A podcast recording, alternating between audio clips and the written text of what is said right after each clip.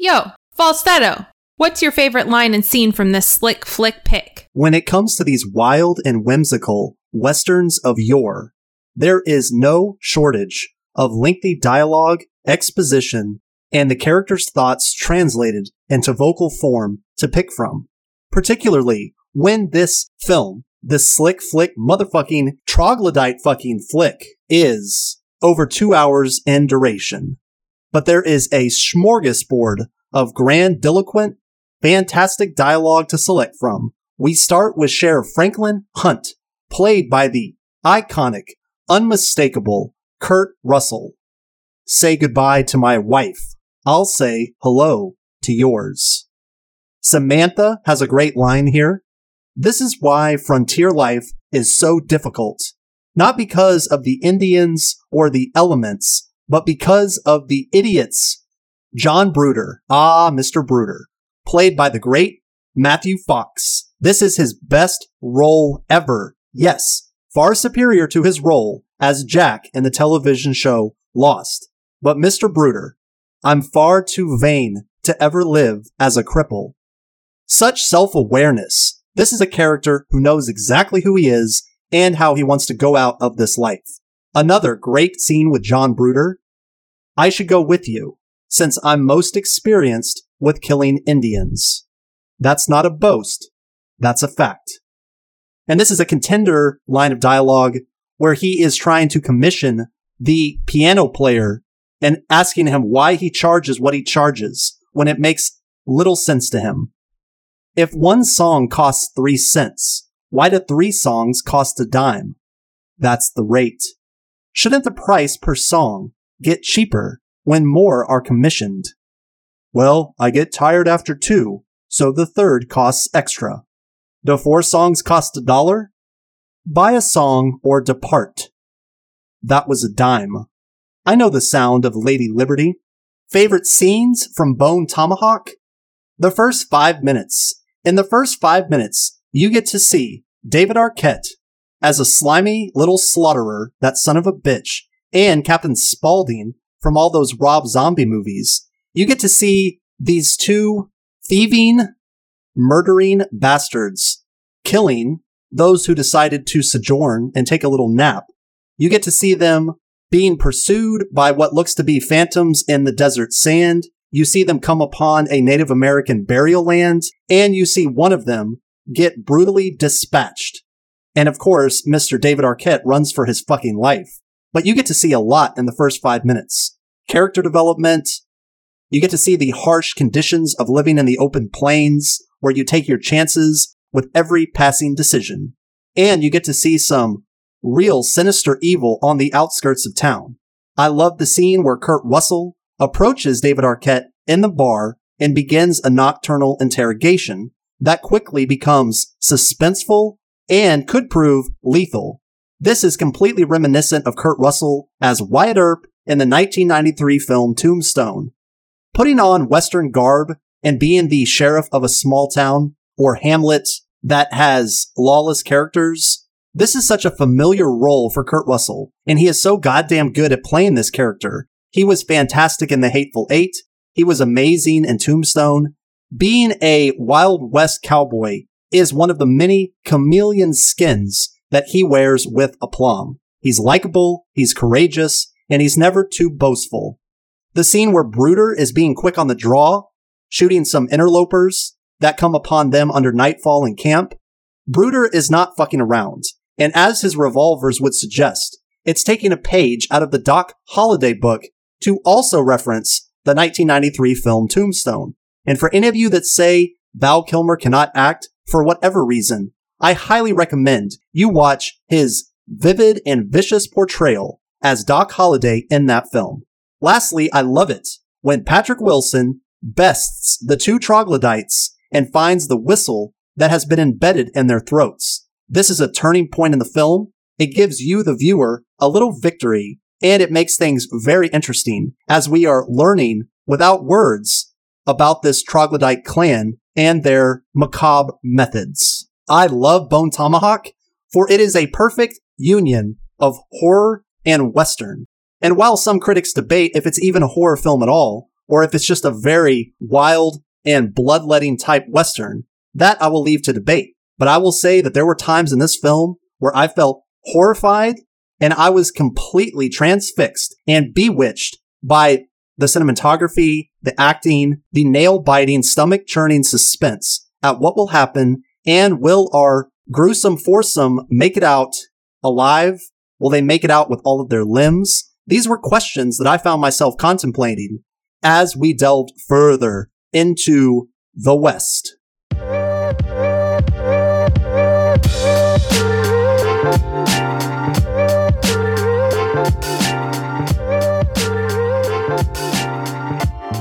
Greetings, cinematic fanatics. Allow me, westernized, cannibalized, stabbing both westward and any upright bipedal who stands in their way, bisecting and dissecting pleasure of ushering you through the cracked, dusty, and dried ground, blood soaked, cave fire stoked, and subsequent crime scene after their precious gravesite is disturbed and provoked. This is a slow burning slick flick that a little past midway becomes a stomach churning, panic inducing pot boiler. The violence is blunt and extreme, and you will surely want to scream. But if you tell yourself it is not a real nightmare, rather a cinematic dream with a shock and awe theme, you will remind yourself that things are simply not as brutal and unforgiving as they seem.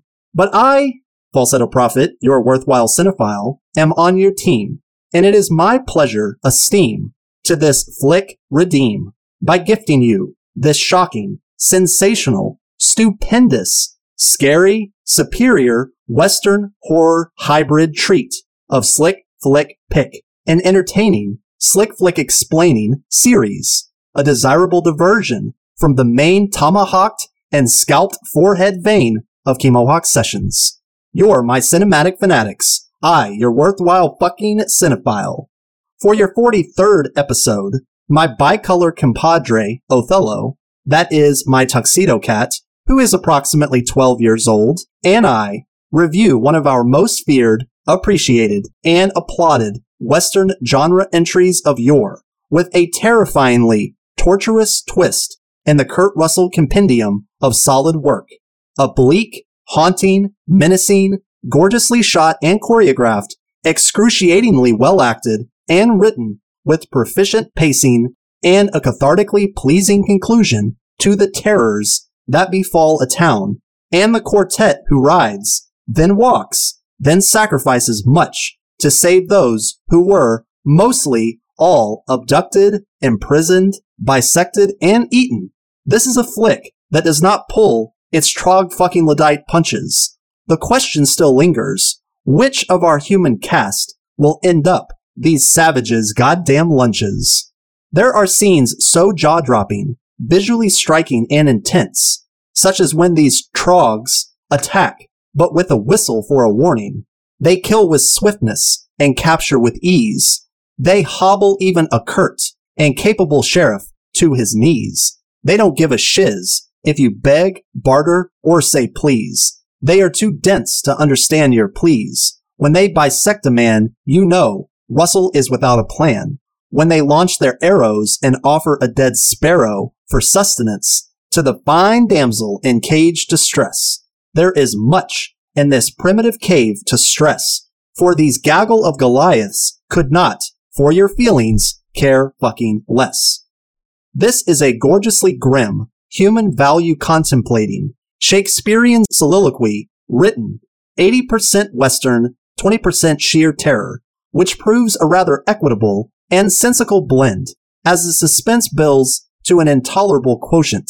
This flick crosses every conceivable boundary to the limits and extremes of our sensibilities, but it does so with confidence, dark humor, and style as it takes us from the present and drops us within the world of the distant Wild West and into a trio of genres. Western, horror, suspense. It transitions so seamlessly between genres and off simultaneously in such a way that you process it as a simple study in filmmaking sleekness. I offer you, regarding this explosive, haunting, vicious, vibrant, and brilliantly well articulated, westernized, cannibalized, bisected quartet of four brave guys who all will be shown a gruesome surprise and or demise production Bone Tomahawk circa October 2015. Such a grand Halloween feature, if I do say so myself. This flick is structured for a large portion of its vast running time as a traditional Western, with the law and a ragtag bunch on a trek to save the lady as they follow their heroic hunch and pack such palpable chemistry with every verbal punch. But they and we soon know they won't be back in time for Sunday lunch. The dame is a doctor and a fetching sight worth saving. Buddy, aka Purvis, paid the price for misbehaving. For its long pig, human meat these cannibals are craving. With their fashion bone tomahawk, they're enslaving, and too close for fucking comfort, shaving. They are rather hard to locate on account of their years spent caving, but their reputations, scalps, midsections, and lives, these swashbucklers, a modest, honest sheriff, a trigger happy Lothario, a busted legged complainer, and a garrulous deputy are braving. Recline, cinematic fanatics, in your favorite well worn, stale chair. Rustle up some popcorn, fresh as fuck, the antithesis to that stale ass chair I just mentioned. Zoom in and zone out as we unwind the daily grind with a slick flick pick. Bone Tomahawk is the flick, so very slick, hence my pick. When Slick Flick Pick is near, avoid any cave and the depraved and stick around till falsetto prophets ominously whistling voice you hear. Lights, camera, action, lens distraction, and with the right slick flick pick, grant satisfaction. I'm your worthwhile cinephile. You're my cinematic fanatics. Together, we excitement unlock and run down the real world's unimaginative clock while feasting our eyes on this blood slick, flint sharpened flick, primitive pick. Enter with me, you cinematic fanatics, into the realm of film's fantasy while we unwind the grind of reality. I offer you pick 43, slick flick pick, westernized to cannibalized, an infection, bisection, unnatural selection, and a westward direction. Where there's a Wilson, there's a way. Bone Tomahawk 2015. Today, we'll discuss the dangers of trusting any mofo who approaches your camp in a furtive manner in the dark. The brilliance, economy, and utility behind using a string of bells configuration as an unsophisticated aural trip flare. The savageness, yet undeniable likability of Matthew fucking Fox, and hoping to Christ he outfoxes the troglodytes. The constant and repeated desire to see Albert Swearengen from Deadwood make an appearance, wielding his long blade knife and wicked wordplay that cuts even deeper. The gruesomeness of the violence in the cave, contrasted with the gentle way in which Samantha rides her broke lake hubby and the foreseeable and unforeseeable dangers associated with drinking from a goddamn flask. Your worthwhile cinephile, eyes like a hawk, wit sharp as a trog, killing tomahawk, falsetto prophet. It is time to speak plain and curt. Get it? Idiom, wordplay, Kurt Russell, Kurt also being Kurt, as in brief with your words. I love it. This is now my 43rd Slick Flick Pick review. And I must tell you, for those who have been enjoying some, for those loyal listeners who have been enjoying all, there are days, weeks, months even, where this is conceivably the last thing I want to do. It takes time to watch a film, take notes on said film, transition the notes, transpose your information, collect your thoughts, and write up such a marvelous beginning intro speech. This is time consuming, but it is also satisfying. And if you enjoy films, even a scintilla, as much as I, I know that you enjoy the film, the dissection of the film, and you can just feel the palpable passion, energy, and desire oozing from my voice to your ears. I fucking love cinema, and I really particularly fancy slick flick picks. I'm reminded of the fact that every time I want to shit on the last 15 years, as far as the quality of films being in decline, I still think that that is true wholeheartedly. But when I encounter a film as recent as Bone Tomahawk. Eight years ago, I thought that the idea of a horrified Western or a westernized horror film would be long since past or outside the realm of even contemporary capabilities or possibility. I was wrong. Bone Tomahawk is a tip top fucking flick. I don't want to watch it when I'm eating lasagna. I don't want to watch it more than maybe twice a year, but this is a very satisfying film and I highly recommend it.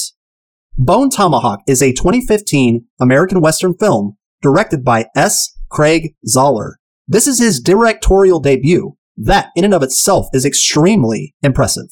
It stars Kurt Russell, Patrick Wilson, Matthew Fox, Richard Jenkins, Lili Simmons, David Arquette, Sid Haig, tip top cast, and every character is well utilized, maybe even underutilized.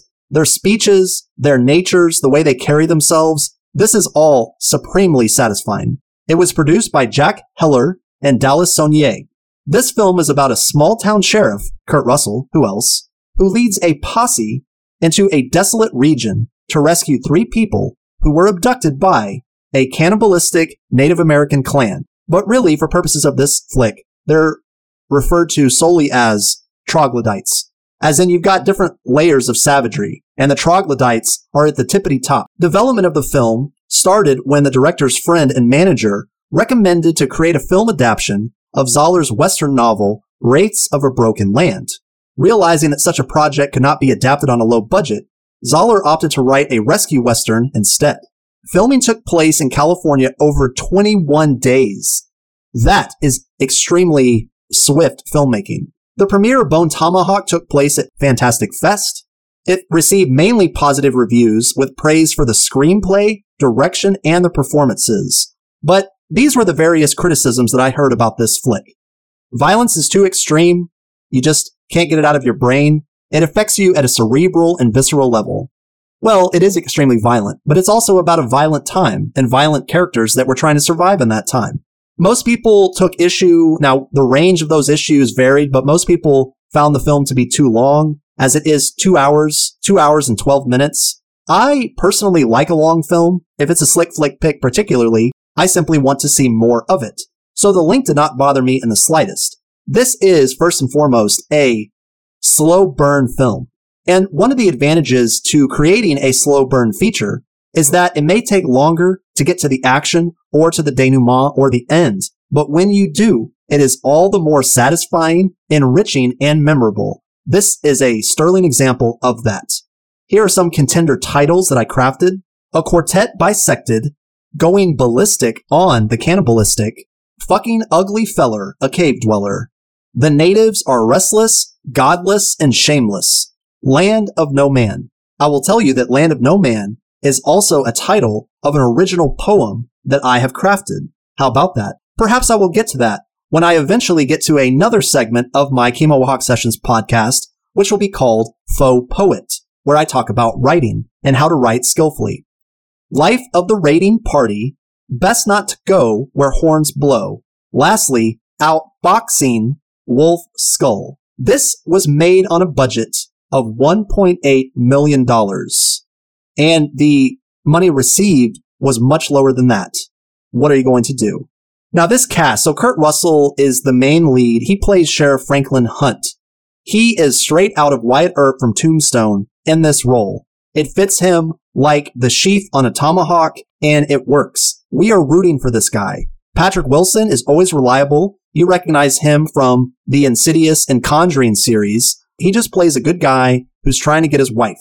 He's got a fucked up leg because of a roof fall incident, and he is constantly bickering and complaining.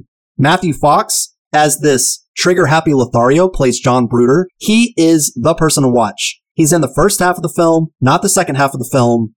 He is so missed when he does die, and his dialogue and the way he delivers it, the way he carries himself, his posture, his stalwart approach to life and to killing. I just absolutely love his character. Richard Jenkins is always memorable, or he's always reliable, and he, of course, sells himself very well here in this role as Deputy Chicory. Lili Simmons, now she's a pretty gal. I recognize her from the television show Banshee, True Detective.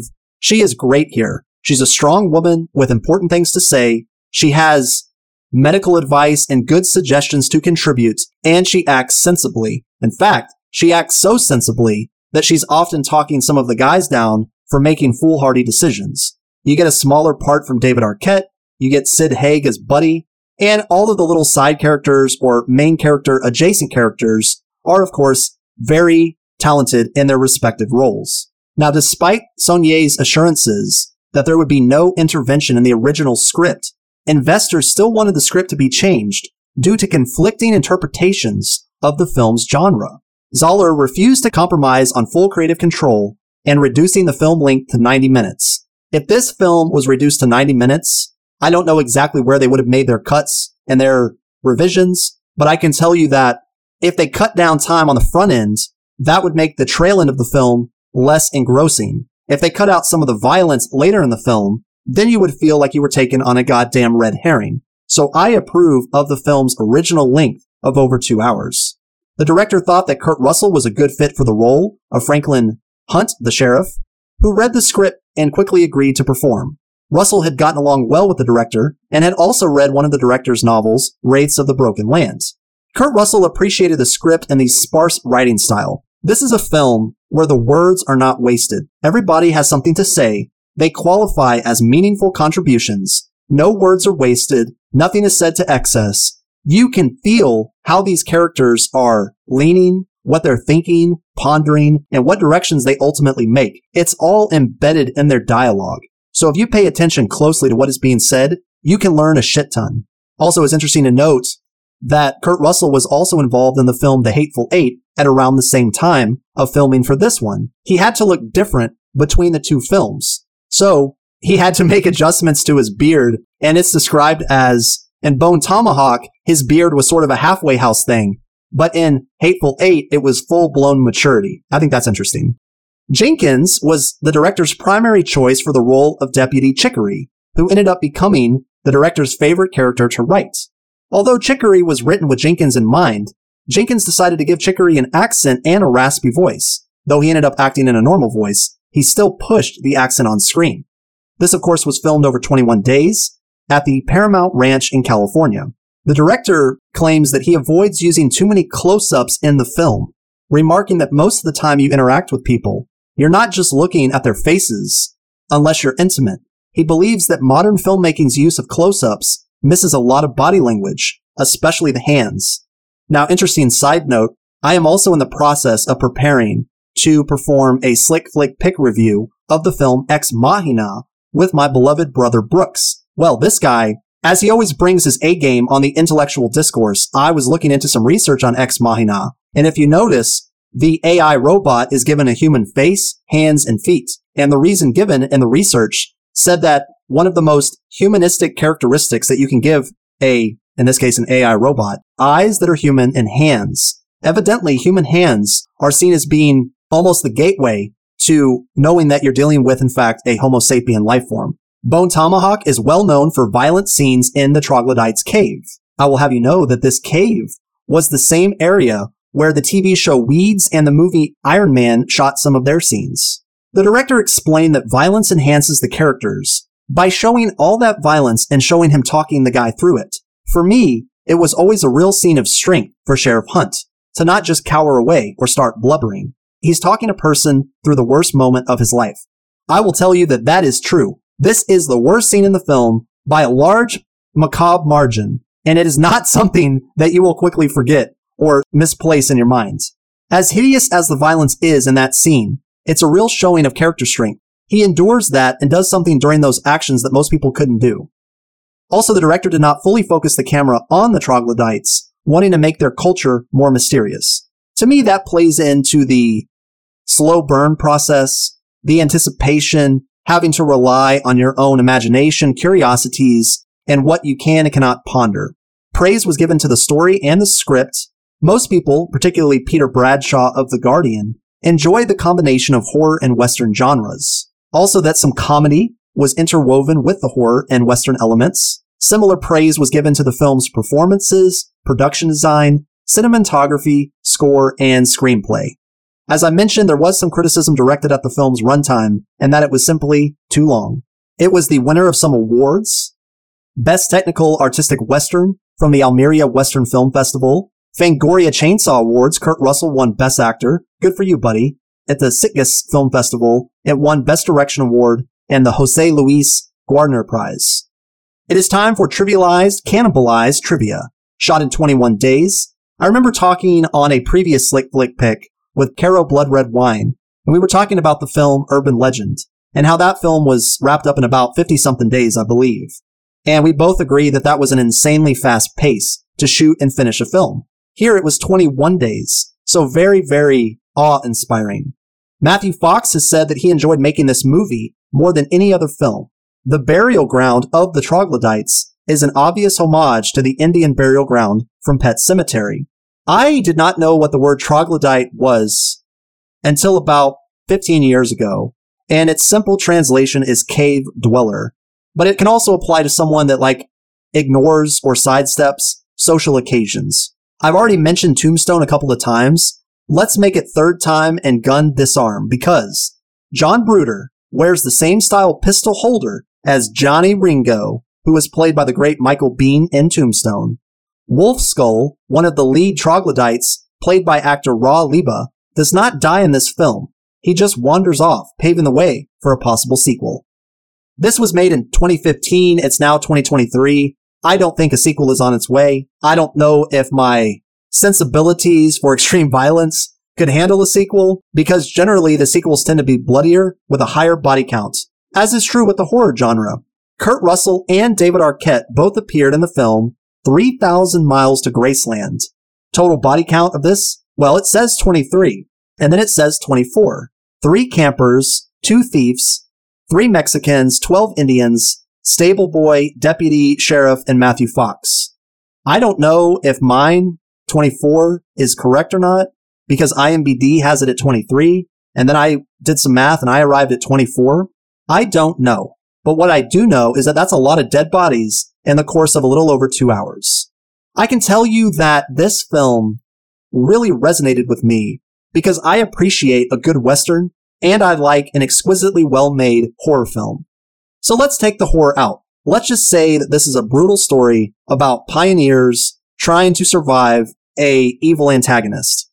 Well, evil doesn't do them justice. And if you're really paying attention the last five or six minutes of this film, after you've already played audience with your peepers and you've already witnessed such obscene violence and such rampant and wanton disregard for human life, you are gifted this gratuitous treat towards the very end as they are working their way out of this cave. And that is an image that takes me back to the episode Home on the X-Files show that I will also not be able to scratch out of my brain. But in the context of the film and the characterization, it is a apt and fitting approach to giving you more information to these fucked up, cave dwelling, war paint wearing monsters. Now we fashion a makeshift tomahbone, bone hawk, or a hawk bone, whatever we have the fingers left to craft. Bone Tomahawk, Caliber Media, also the Fyzz Facility, and Celluloid Dreams. David Arquette is present. It's a sunny day in the plains, and that guy from Devil's Rejects, Mr. Spaulding. They are two bandits who are murdering and stealing from just a group of locals who have decided to set up camp. They are robbers, raiders, brigands, highway robbers, plunderers, whatever you want to call them. This film looks gorgeous. You can feel the heat beating down on you in that Californian sun. Your mouth gets parched at the constant imagery of all this sand and tumbleweeds. You feel like you are present, that you were taken back, and that you were taken west to experience all of this for perhaps the first time. Gorgeous looking film, particularly when you realize this was shot in such a short span of time, less than a month, and the budget was barely $2 million. It also pays tribute to the idea you can do a lot with a little if you're talented and if you have a dedicated casting crew. It is a true Western. The cinematography, the clarity of viewing, you can clearly see sometimes to your level of violence's capabilities, you are shown things very clearly. Nothing happens that is ambiguous or too dark or too murky to see. You clearly get a glimpse of what is happening, who it is happening to, and what the implications and the consequences are of various actions. Both the night and the day shots are very clear, and I appreciate this. We learn that there are 16 major veins in the human neck.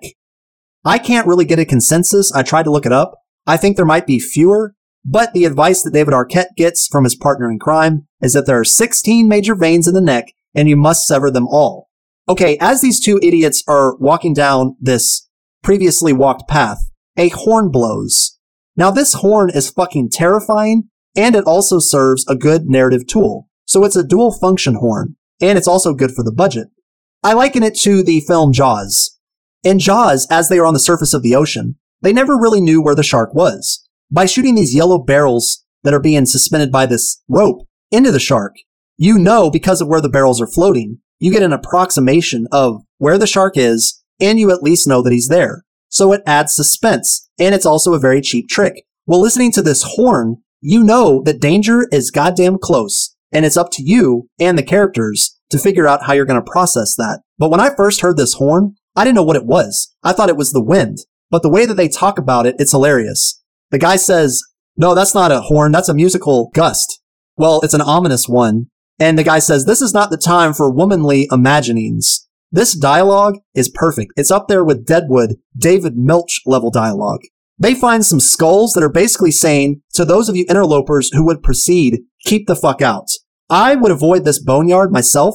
I have seen Jeremiah Johnson with Robert Redford and I know better. Apparently these guys do not take the hint. The guy gets an arrow through his Adam's apple and then he is hacked to pieces by a bone tomahawk. For David Arquette to leave panicked and sprinting in the opposite direction. We get a little placard on the screen 11 days later. So 11 days have transpired. We are brought to a city called Bright Hope, population 268. This reminds me of a horror video game called Little Hope, where a school bus of children crashes in Little Hope and they are being pursued and terrorized by demons. Patrick Wilson, always good to see him. When I see Patrick Wilson, I see the face of America, much like Paul Walker. He's got a clean cut face, he's got blue eyes, he looks like someone that could own a Chick-fil-A franchise. He looks like somebody you can trust. Well, he fell off the roof, that poor bastard. But his hot wife from Banshee and True Detective, Anne Ray Donovan, she is very accommodating and she is very kind and sweet. But she also speaks the truth. And he says, I'm not sulking, I'm sour. See, this guy wants to work. He wants to be able to move around. He wants to have full faculty. But because his leg is all busted up because of his fall, his leg is basically in a splint and he is told to be on bed rest and to keep it elevated. David Arquette, he appears in this town on the outskirts of Bright Hope and he is burying his last loot outside of town. Okay, Matthew Fox. He is supremely well dressed, and this is his greatest role ever. The bartender mentioned something called a piano forte. I didn't know what that was, but what I could find on Wikipedia, just like the introduction notes were from Wikipedia, a fort piano, not piano forte, but a fort piano, sometimes referred to as a piano forte, is an early piano. In principle, the word forte piano can designate any piano dating from the invention of the instrument by Bartolomeo Cristofori in 1698 up to the early 19th century. Most typically, however, it is used to refer to the mid 18th to early 19th century instruments for which composers of the classical era, especially Mozart, etc., and the younger Beethoven, wrote their piano music. Well, he wants whiskey. I'll have whiskey. Meanwhile, Kurt Russell is having a nightly discussion with his deputy, and he makes soup which really looks like corn chowder. The little details are what make this film amazing. The backup deputy is Chicory, and he, of course, is the great Richard Jenkins, who I have seen in too many films to mention. The Learn Goat is the name of the local saloon where this stranger is. Fortunately, though Richard Jenkins is an older deputy, his eyes and his wits are still about him, and he tells the sheriff, I noticed this fool outside bearing clothes and whatnot before he entered the town. And then I like the line where it's, you look like you could use something potent or omnipotent or omnipotent. Omnipotent is, is usually used to discuss the Lord, for example. Like the Lord knows all and he's all powerful. So omnipotent, omniscient, it's a good word.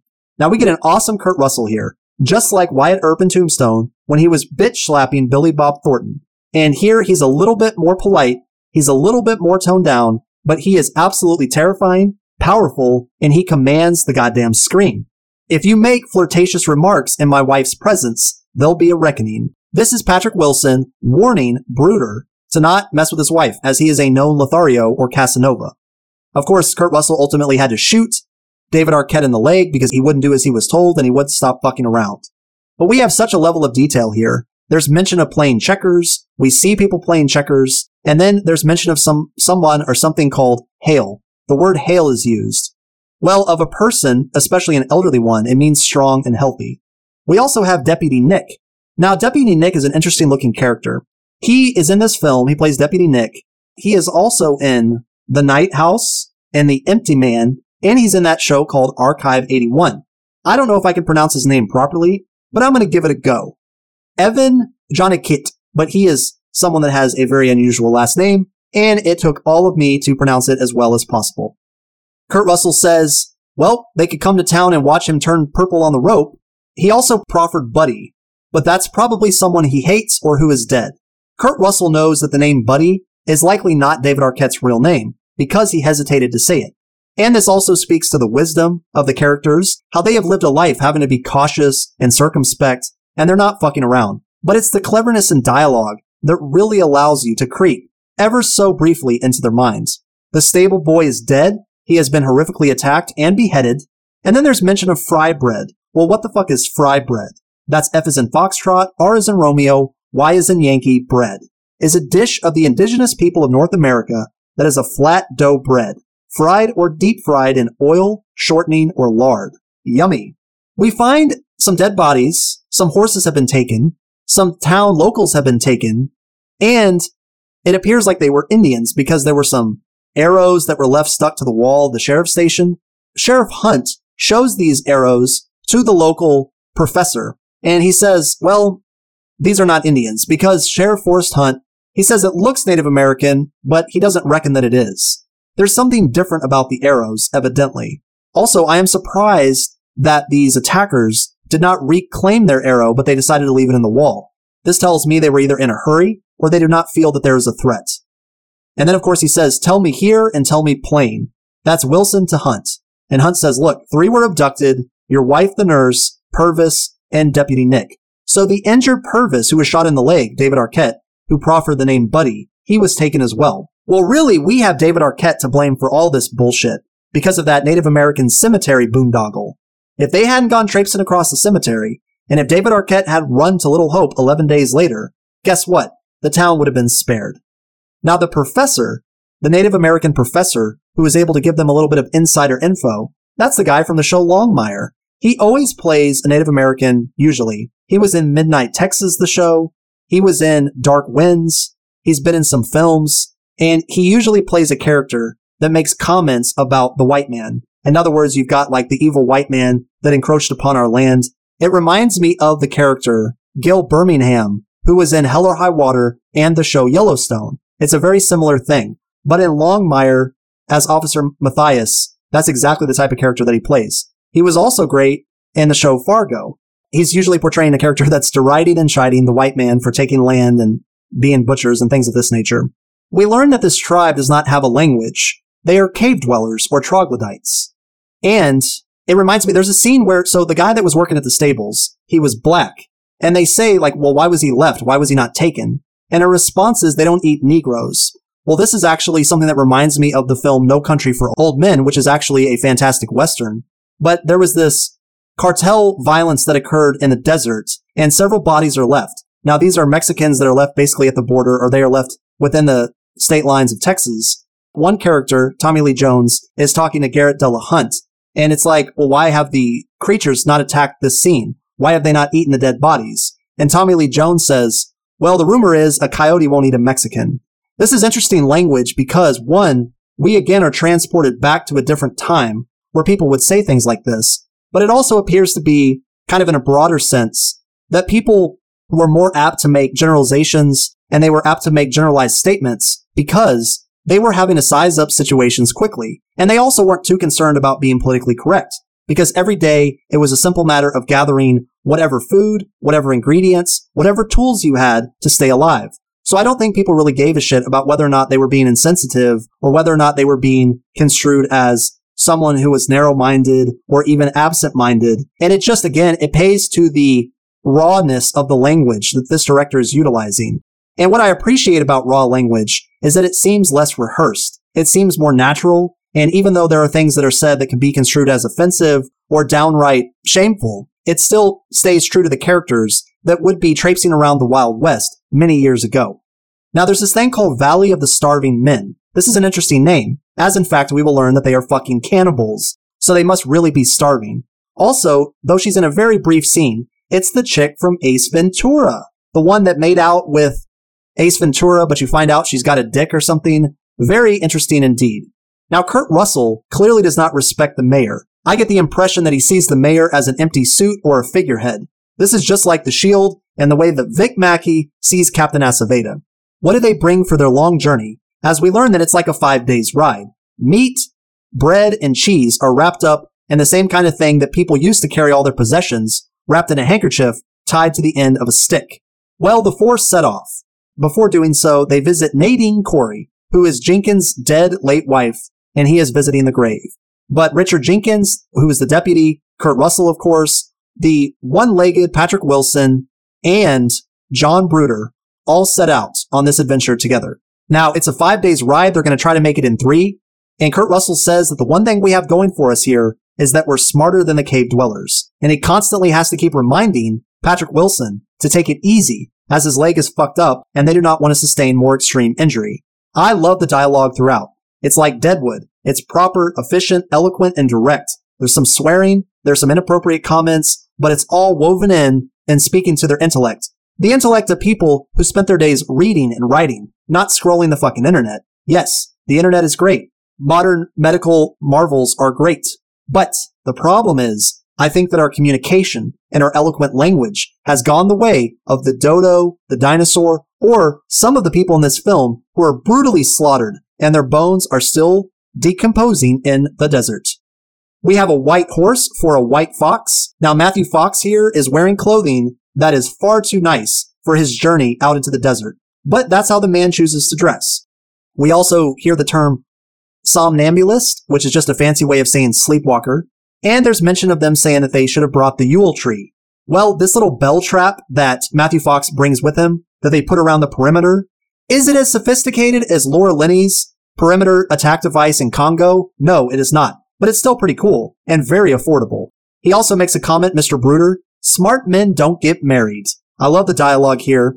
And Eleven and Bright Hope 11 women have invited him over for dessert on more than one occasion. So he is well liked by the local ladies. They talk about being raw from the ride. I think it's appropriate because as some of them might very well be eaten, you can consider that being served medium well. They have some normal discussions while they're trying to sleep by the campfire. They're not having any big revelations. They're not cracking the code on the universe. Richard Jenkins is simply saying, you know, I love taking baths and I want to read while I'm in the bath. How do you recommend I do that, Forrest Hunt?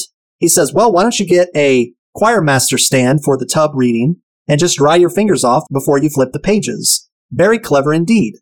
Well, this is that part of the film where it's slow burn. These guys have a long journey ahead of them. So there's two things that are happening here. One, we're getting that camaraderie. We are learning to care about these characters. Because they're the protagonists, because you're spending time with them, it doesn't really matter who's on the other side of the screen. We as the audience are going to identify with those that we get to see and spend time with and commiserate with. And that's exactly what the director is doing. He's making you care about them. So when they are taken from you, like Noah Foster says in the TV show Scream, it hurts. But the second thing the director is doing is he's establishing a mood. This is the Western part of this film. Arguably, the entire film is a Western, but this is that part like Unforgiven or countless Westerns where you've got these heroes, some more capable than others, some more talented with various pursuits, but they are on a mission to get back the lovely lady and townsfolk who have been taken. And up till now, the enemy has vastly been unseen and it's been more of a rumor and reputation. But make no mistake, when we get further in, in a metaphorical way, we go deeper into the film. But in a very direct way, we will go deeper into the troglodytes cave. And all this time that you've spent with the suspense building and the character development brewing, that is what's going to make things pay off in a much more satisfying way. Okay, they're sitting here filling up their canteens with river water. I say ick. I know they say that as long as the water is moving, it's possibly potable, but I've heard so many stories of people dying because they drank bad water. There's so much amoebas and bacterium and disgusting shit that grows in water. I say no. Perhaps they're boiling the water off screen. Who knows? There's mention of a tincture of opium. This will come into play both for one of the main human characters and for some of the trogs at a later time. There's also mention of writing Vanguard. Well, what does that mean?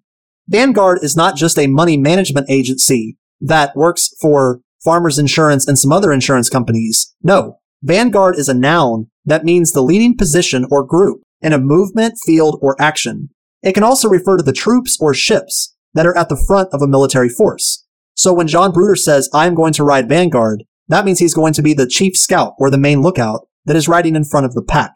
Now these interlopers come upon them, and I love what Kurt Russell says within the first 10 seconds as they are sleeping at night in the middle of the prairie. You're a stranger and a sneak. I want you to light a match and identify where you are so that we can track you. They ask any compañeros? That's just a Spanish term for buddies. He says, yes, I have an associate. So the two guys throw down their weapons, they're holding out matches, and then boom, boom, boom. Matthew Fox fucking executes them, and he doesn't feel bad about it either. I love it. He says those men were scouts for a raiding party or thieves. Maybe he's right, maybe he's wrong. But one, they have a main mission that they cannot be distracted from or deterred from. And two, do you really want to take chances when the stakes are this high? Absolutely not.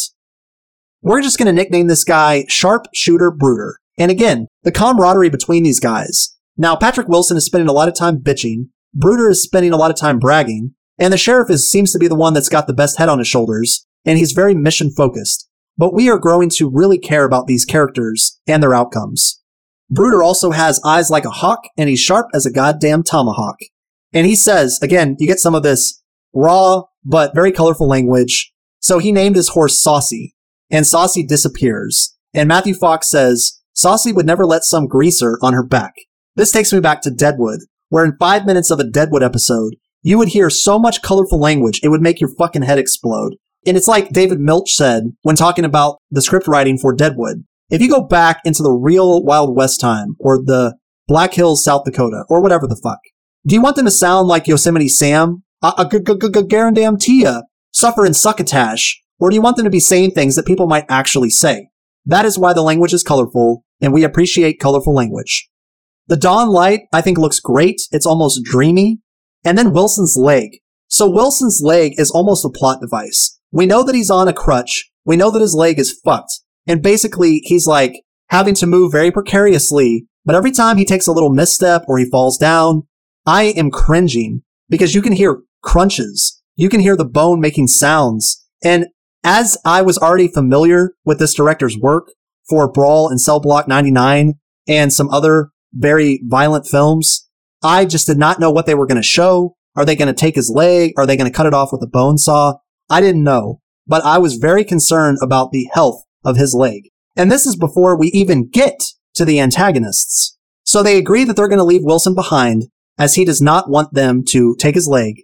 Instead, they set the bone. Fortunately, the camera pans away, so they do not really show the setting of the bone, but it's fucking horrendous. They agree that they're going to leave him behind and he can follow suit at his own pace, and they will mark the route ever so often with four stones. There's also chatter of Brooder's German scope, and it's just great acting all around. And of course, poor Patrick Wilson is left to hobble along and shuffle towards them as they of course get ahead of him rather quickly. Sheriff Hunt is kind and honorable. He is clearly in the right position to be the leader of the group and he has his shit together.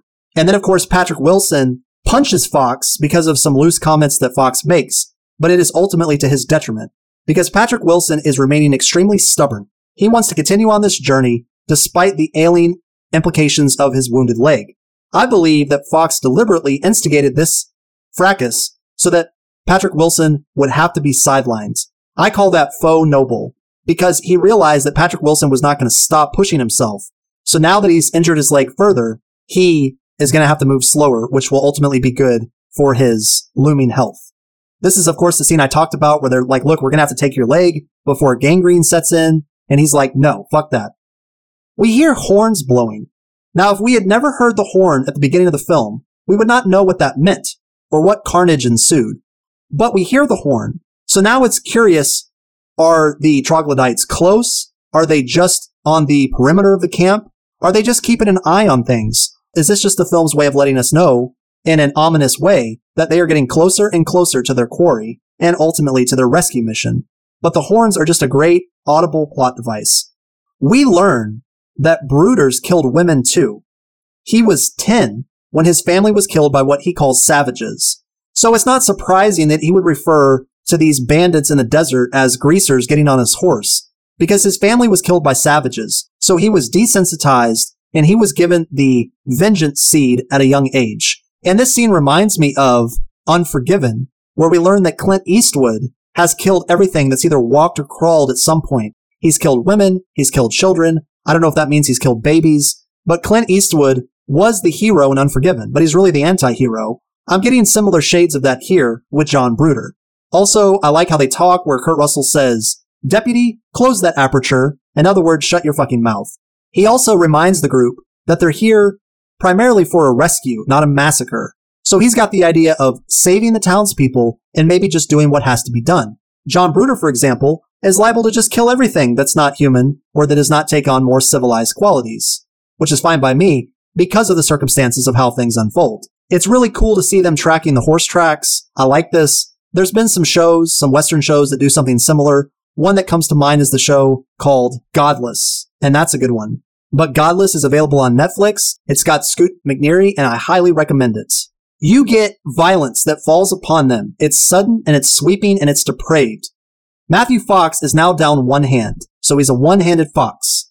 They kill a couple of trogs. Some of them are now injured, and he basically is sitting there with his hand all fucked up. He says, supply me with dynamite because I want to go out. I'm too vain to live as a cripple. And then they also give him a cigar. He claims that he's killed 116 Indians. Holy shit. Triple digits. But really, it's such good character work and it's such fantastic acting because in his face, he's panting, he's sweaty, he's just lost a hand because of a fucking bone tomahawk, I might add. He is in peril, but he has such self awareness in who he is and how he wants to go out on his terms. Sadly, we're shown a little later because of Patrick Wilson, who's still coming along slowly but surely, like the tortoise and the fucking hare. We see what he sees, which is ultimately what befell Fox. Fox was able to kill one more troglodyte, but it was a life for a life situation, and he got a bone tomahawk through the face. He is fucking dead. Kurt Russell and Jenkins, Richard Jenkins, have been taken by these trogs. I was so devastated to see that Fox was dead. He probably would have bled out anyway, but damn it. This is a very interesting scene too because as they're abducting Kurt Russell and Richard Jenkins, which is no doubt terrifying, they stick the end of a bone in Kurt Russell's mouth and like hit the back of his head. I didn't know what the fuck was going on. I thought they were just going to kill him violently right there, but it was really just a tactic to knock him out. I don't exactly know why or what, but it, it was very, very unnerving. And fortunately, his face and his teeth are still intact. We learn that in this claustrophobic cave of troglodyte carnage, the very pretty, sightly, and shrewd wife of Patrick Wilson, she is still alive, as is the deputy. But they've already eaten the drifter, possibly because he was already wounded, most likely because he was the asshole that traipsed into their boneyard or their cemetery, and he just had to go. They are describing the horrors that have previously unfolded, and they killed this guy and they ate him. So obviously, this professor back at Little Hope Camp was not pulling his punches, and he was not underselling the violence and savagery that could very well take place as we get closer to the matters clarifying on what happened to everyone. The screeching that Wolfface does, or the leader of the troglodytes, is fucking horrifying. I do not care for the screech. It sounds animalistic, it sounds barbaric, and it does not sound, most importantly, human. Kurt Russell just lost a finger. Holy shit. What's so fucked up about this scene is that in most movies where someone has been taken captive, they'll slap them around, maybe they'll punch them, they'll handcuff them to a chair in an interrogation room. But we are in a different time. We are in a time of barbarism where if you piss off these troglodytes, they can do one swift action or they can commit to one very brief task and you can lose a finger, a hand. You can be brutally harmed in a matter of seconds. These guys are not fucking around. Well, if the violence that you've already seen thus far does not drive home that point like a tomahawk to the skull, guess what? You are now about to see what I've had to see about four times as I've watched this movie a handful of times. You're about to see the deputy that was taken in the original group of three pulled out from his cell, his little makeshift cell in the cave, and he is stripped down. He is scalped. And while you can see the top portion of his dome brain and he's screaming in pain, they then pull him up and they bisect him vertically and then they rip him apart. And then the next scene that you get to observe at your leisure is them feasting on his remains. Holy shit. Holy and unholy shit, I might add. But this is something that is so brutal and it's so organic and it makes so much sense. You have already been prepared for this. We've already heard they're cannibals. We've already heard that this Native American professor says that my group may be violent and do what they need to do to survive, but these troglodytes, they don't even have a language. That's how primitive and fucked up they are, that they will do shit like this and then go eat a sandwich. Well, a sandwich of probably spam meat, because these guys are not herbivores or vegans. But this scene is just so brutal and it's merciless and it's unflinching. It's one of those things like the traffic accident in Final Destination 2, where it's so atrocious, you should not watch any of it. And yet, simultaneously, it's so provocative, you cannot look away. But I knew the second I saw this scene that I had just witnessed something that was absolutely earth-shatteringly nightmare-inducing, and I was happy to see. I took comfort in the fact that when I went online, everybody said with the same reaction, holy fuck. Like Kurt Russell losing a finger, Matthew Fox losing a hand, the stable boy losing his head, no big deal. But this scene is what gave everybody pause. And to the director's credit, you see what these survivors have to see. And it makes so much sense because, and I totally agree with the director on this, when he was asked to tone down the violence, he said, look, these people, these trogs, have been given a hell of a reputation.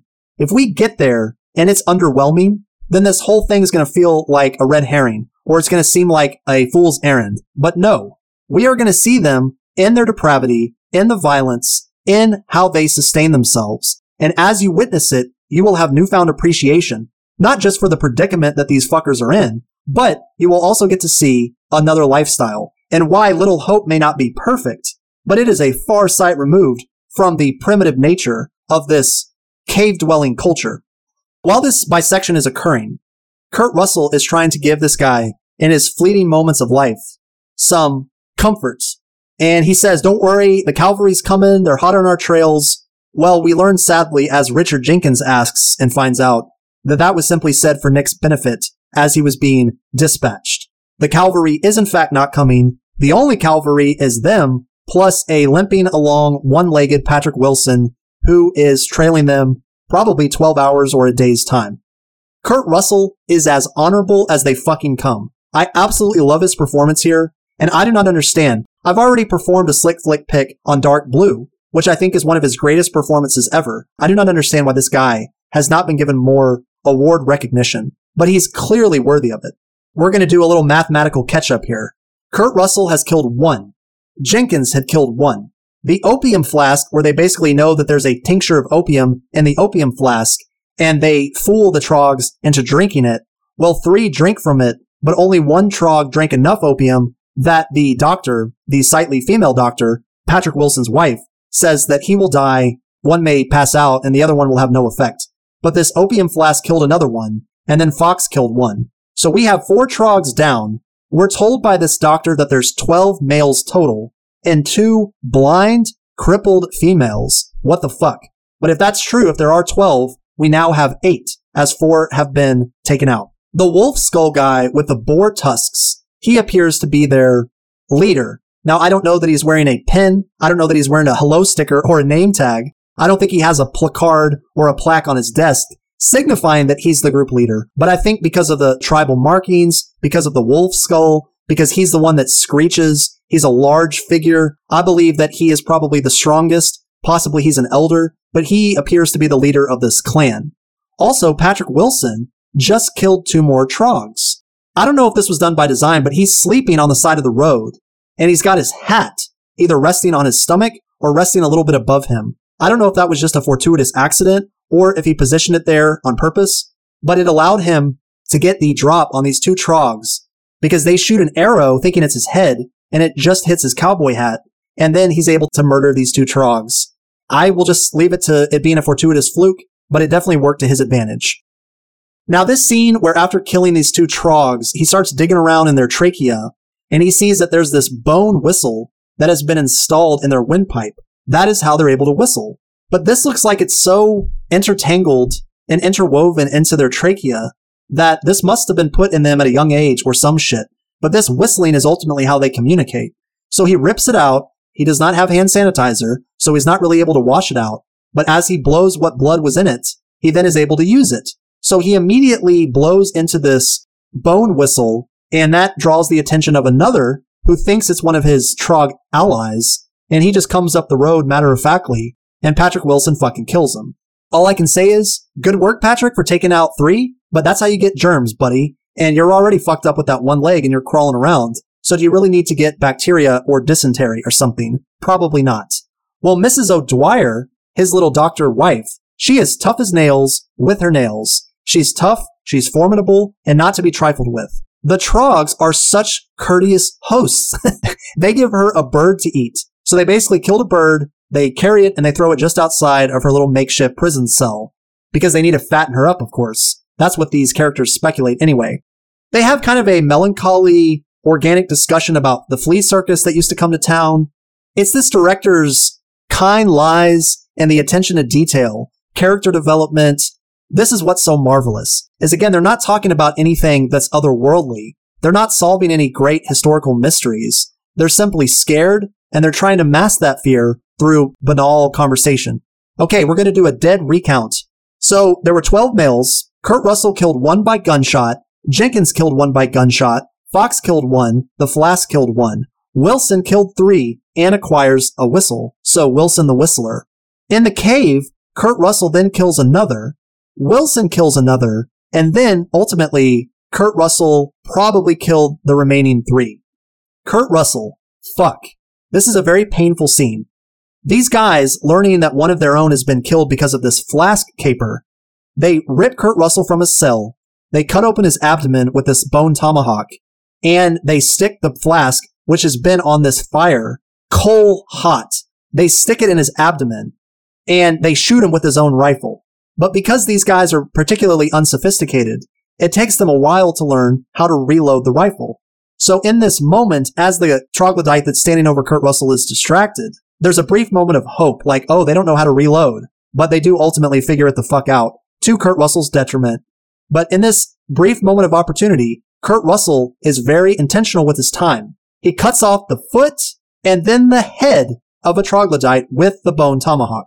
If that's not a just dessert, I don't know what is. But Arthur, the guy who's been limping along, Patrick Wilson, ultimately arrives to the rescue. He took a different approach to this cave and he was able to capture these trogs off guard.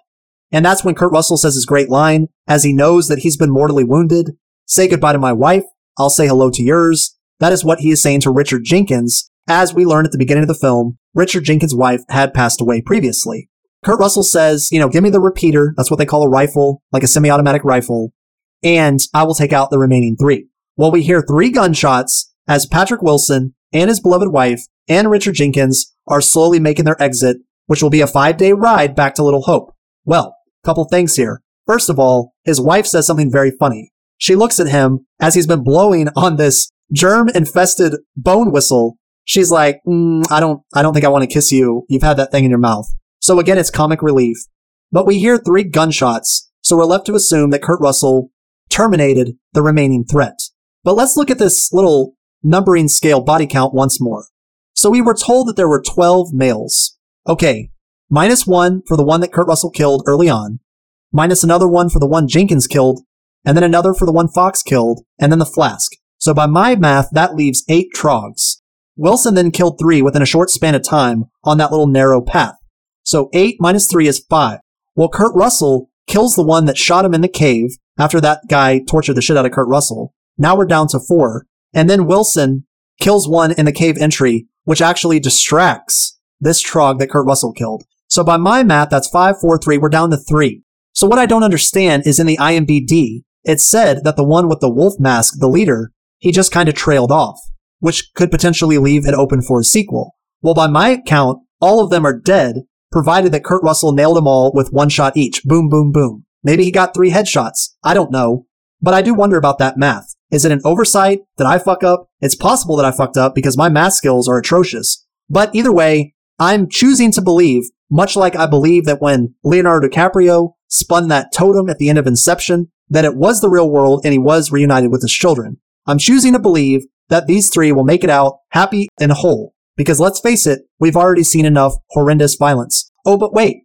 As this crew, Three Musketeer trio, is leaving the cave, they are gifted one last delightful sight. It is two women trogs. All of their limbs have been severed and their eyes have had stakes driven through them.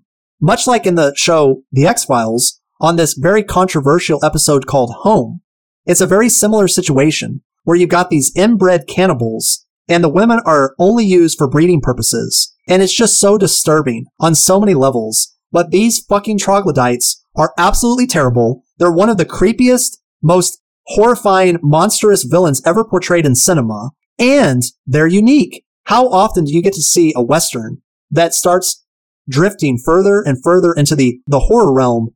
Not because it's not violent and not because you're not dealing with an actual measurable, foreseeable threat out in the desert that you might very well expect. It's just because of the violence that's shown, how matter of fact it is, how visceral it is, how unrelenting. You're begging for that camera to pan away, as it did with the setting of Patrick Wilson's leg bone. No, no, no, no, no. It doesn't just not pan away. It just sits there and stares, and the sounds and the visuals all come together in a way that you have what I call a nightmare sandwich.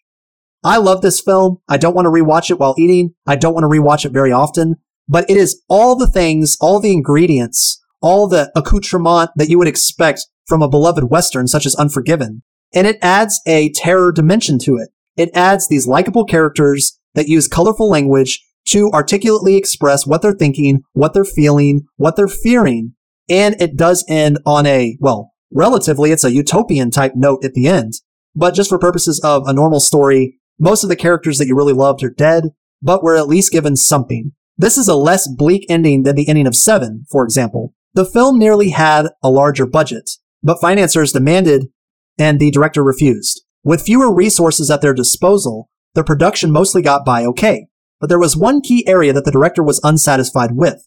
As he explained in an interview with Deadline, the thing I am least happy with in the entire movie are the exterior locations. He wanted to shoot the film in New Mexico, but wound up needing to settle for Los Angeles. As the characters moved towards their goal, the idea was to have the landscape change around them. It was very specific in the script how the landscape was supposed to progress. The ideal progression of landscape would have been from hills and green to flatter and green to green and dirt, dirt to red, white to rocky to almost a primordial setting.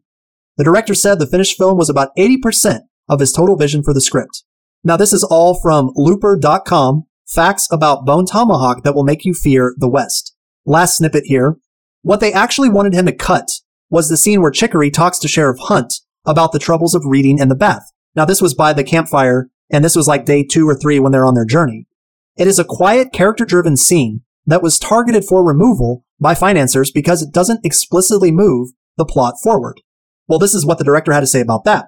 The scene was worth walking away from instant funding to keep he goes against the popular notion that every scene needs to move the plot forward, saying, I think that's one of the reasons in general that the aesthetic of current movie making isn't to my taste for the most part.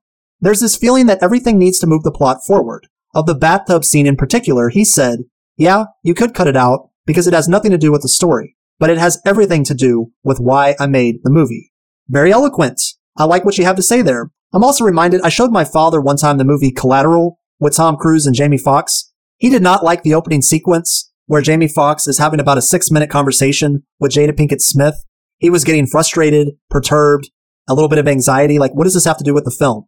Well, Roger Ebert said, sometimes if you take scenes in and of themselves, they're such beautiful scenes, who really cares? And I take a very similar posture. Now, Roger Ebert gave this three out of four stars. And if you know anything about Roger Ebert, three out of four stars on a Western genre is a very commendable score. He says the following Bone Tomahawk is a surprisingly sturdy Western. a piece with obvious nods to John Ford, built around a quartet of travelers on a rescue mission, until it takes a sharp left turn and becomes something closer to horror.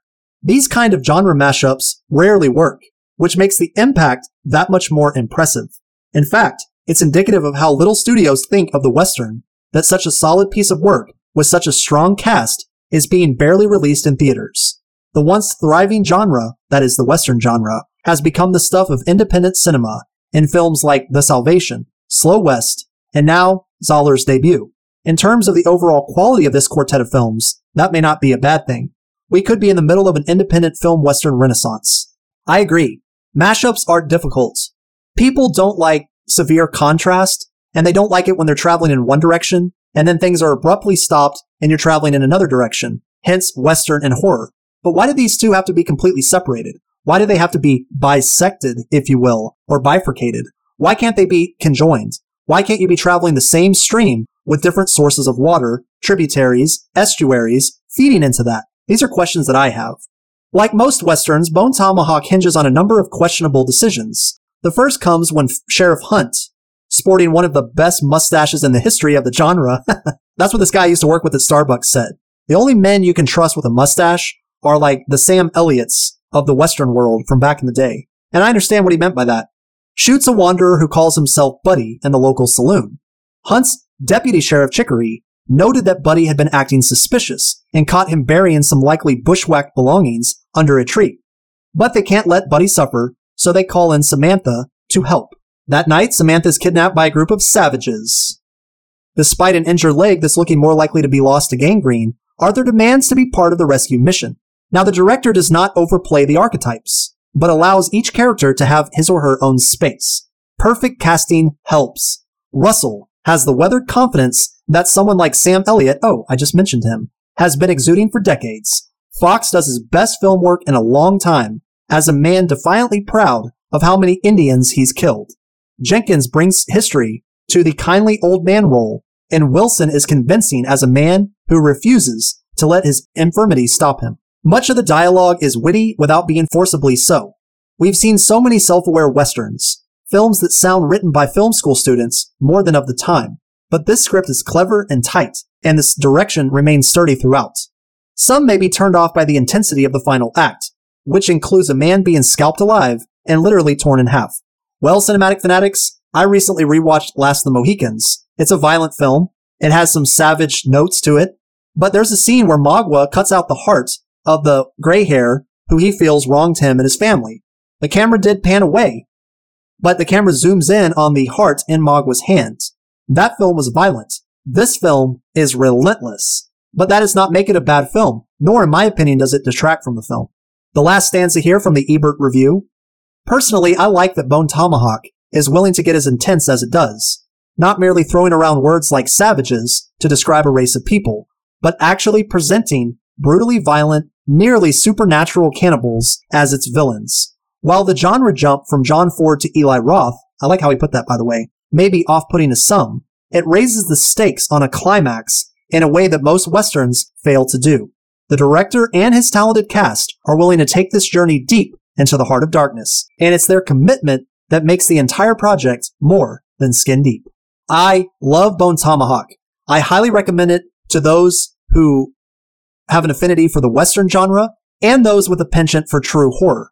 Both are clearly demonstrated. Whether you choose to see them as separate entities or a merging of the two is up to you. But I think this is a fantastic flick, and I have some respect for the director and the cast for bringing together something so grim and making it so gorgeous. Should you ever deem your day a bad one, I politely ask you, cinematic fanatics, to recall a day and a slay in the life of Deputy Nick. Now, granted, Deputy Nick seemed like he was kind of a dick, but who will devolve from a human form to a pool of blood slick. Though he was kind of a dick, he no doubt did not deserve for them to bone tomahawk his dick. He is scalped, spike fed his scalp, bisected alive, and then digested. Whether a long running time or violence uncompromising is contested. It remains my advice and strongly suggested that in this slick flick, your valuable time is well invested, and your lingering doubts will be arrested. Your guess is as good as mine when I try to divine Is this flick a Western riddled with horror or simply a graphic Western film diversion? Regardless of which genre elements belong, I strongly urge you to avoid a Western frontier excursion, for if you traipse down the wrong goddamn trail in a pool of blood, you'll find submersion, and you will soon learn the terrors of the Trog's perversion. I remain always your fellow fiend for films, your worthwhile cinephile, while you are my cinematic fanatics. Keep that popcorn fresh, or at least edible, for my next slick fucking pick. Pick 44, as in 44 caliber killer. Ayo! Pick 44, slick flick pick. Outhouse Council, broken fixer. Don't carpool with Clayton.